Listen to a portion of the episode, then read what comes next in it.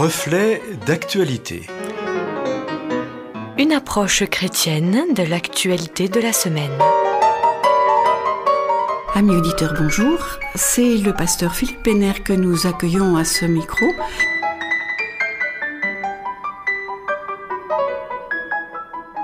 En cette nouvelle semaine d'actualité, les sujets ne manquent pas. Le coronavirus, les tests, le couvre-feu, le confinement, l'élection américaine, la hausse de la violence, la loi sur la bioéthique, la poussée des nationalismes ou l'explosion de la pauvreté.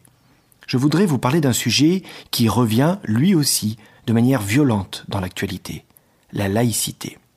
Ce week-end, le président turc Recep Erdogan s'est affiché contre le président français Emmanuel Macron. Je cite tout ce qu'on peut dire d'un chef d'État qui traite les millions de membres de communautés religieuses différentes de cette manière, c'est aller d'abord faire des examens de santé mentale. Le ton monte entre Ankara et Paris. Sur la question des caricatures à caractère religieux, entendez particulièrement les caricatures visant l'islam et le prophète Mahomet. Les deux pays laïcs sont en profond désaccord. C'est à coup de phrases choc, de déclarations publiques, de boycotts, de produits d'importation, de convocations diplomatiques, que les deux protagonistes s'affrontent. Mais où cette escalade s'arrêtera-t-elle? Faisons un bref retour sur la chronologie des faits. Tout commence par un projet de loi sur le séparatisme religieux. Depuis de nombreuses années, la France voit apparaître des écoles confessionnelles d'origine musulmane. L'école confessionnelle n'est pas une nouveauté en France. On peut même dire que depuis la séparation de l'État et de la religion en 1905, les écoles confessionnelles, d'abord catholiques, puis juives, protestantes, évangéliques, ne cessent d'augmenter. Mais c'est un nouveau phénomène qui apparaît, le séparatisme. Ce terme en lui-même crée déjà l'incompréhension. À quel moment peut-on dire qu'il y a séparatisme?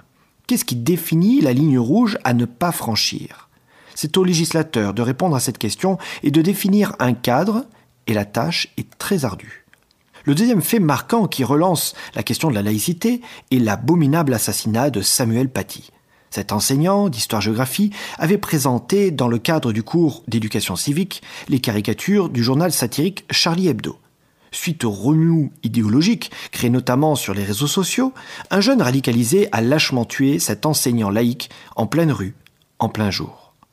C'est toute la République qui est touchée, le corps enseignant, mais aussi la liberté d'expression qui est encore une fois endeuillée cinq ans après les attaques non moins dramatiques du même journal satirique provoquant la mort de plusieurs personnes de renom. Lors des obsèques de Samuel Paty au temple de l'enseignement, la Sorbonne, le président Macron dira que la France ne renoncera pas aux caricatures et aux dessins. La troisième étape de ce débat sur la laïcité se fait à présent sur les plateaux télévisés. Chacun, journalistes, sociologues, politiques, religieux, chrétiens, musulmans ou juifs, commentent, argumentent ce que doit être la laïcité, ce qu'elle est, ce qu'elle n'est pas. Dans cette cacophonie apologétique, difficile de savoir qui a raison et qui a tort. Les défenseurs d'une laïcité dure, sans aucun signe ou expression religieuse dans la sphère publique, se confrontent à ceux qui prônent une laïcité qui respecte la religion de chacun et donc tolère dans la sphère publique les signes religieux. Quel que soit le bord, tout le monde est d'accord pour dire que la violence et l'isolement doctrinal n'ont pas leur place. Mais alors, comment trouver un terrain d'entente entre ultra-religieux et libéralistes, entre laïcars et religieux? Le débat est loin, très loin d'être clôturé. Le pourrait-il un jour? J'en reviens à présent à ce dernier épisode entre les deux présidents turcs et français. J'en reviens finalement à la véritable problématique qui dure depuis des millénaires. Le problème est-il la religion? La place de la religion dans la société? La conception de la laïcité? Non, il n'y a qu'un seul problème depuis Jésus-Christ, ou Mahomet, en passant par les croisades jusqu'aux guerres modernes. C'est le problème du pouvoir. Tantôt exercé par un roi, un empereur ou un dictateur, tantôt exercé par un pape ou un calife. Alors oui, la laïcité est une très bonne chose, mais faut-il la dégager elle aussi de tout abus de pouvoir, de vengeance vis-à-vis de la sphère religieuse? La religion abuseur des peuples peut le devenir aussi sous la forme de la laïcité, la nouvelle religion laïque.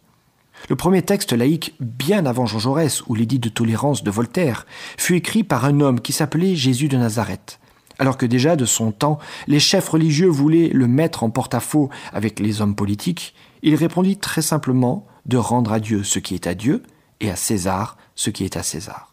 Voici les bases de la laïcité. La séparation des pouvoirs pour que l'on ne confonde pas ce qui est d'ordre spirituel et ce qui est d'ordre législatif et organisationnel. Le dialogue de sourds entre Erdogan et Macron le montre bien. Ils ne parlent pas de la même chose, ils ne parlent pas au même public. Certains, sûrement, plus que d'autres, se servent de l'actualité pour servir leur propre intérêt de réélection ou pour remonter dans les sondages. Toutefois, tout cela n'a rien à voir avec la religion. C'est une question d'ego, de fierté nationale, de fierté personnelle. Et tout ceci n'est pas la faute de la religion. Les seuls coupables sont ceux qui utilisent la foi à des fins personnelles. Alors non, la laïcité n'est pas morte, car c'est à nous tous de la faire vivre et de la défendre comme une valeur fondamentale, tout comme l'est la liberté, l'égalité ou la fraternité.